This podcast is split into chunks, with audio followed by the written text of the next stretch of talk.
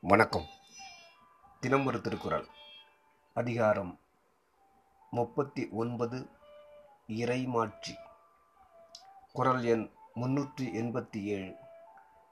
இன்சொலால் ஈத்து அளிக்க வல்லார்க்கு தன் சொலால் தான் கண்டனைத்து இவ்வுலகு பொருள் இன்சொல் பேசுவதோடு குறை இருப்பாருக்கு வேண்டியதை கொடுத்து அன்போடு குடிமக்களை பாதுகாக்க வல்ல அரசனது சொல்லின்படியே உலகத்தினர் நடப்பார்கள். விளக்கம். அரசன் மக்களின் நன்மைக்கு உழைக்கின்றான். மக்களும் அரசன் ஆணைப்படி நடக்கிறார்கள்.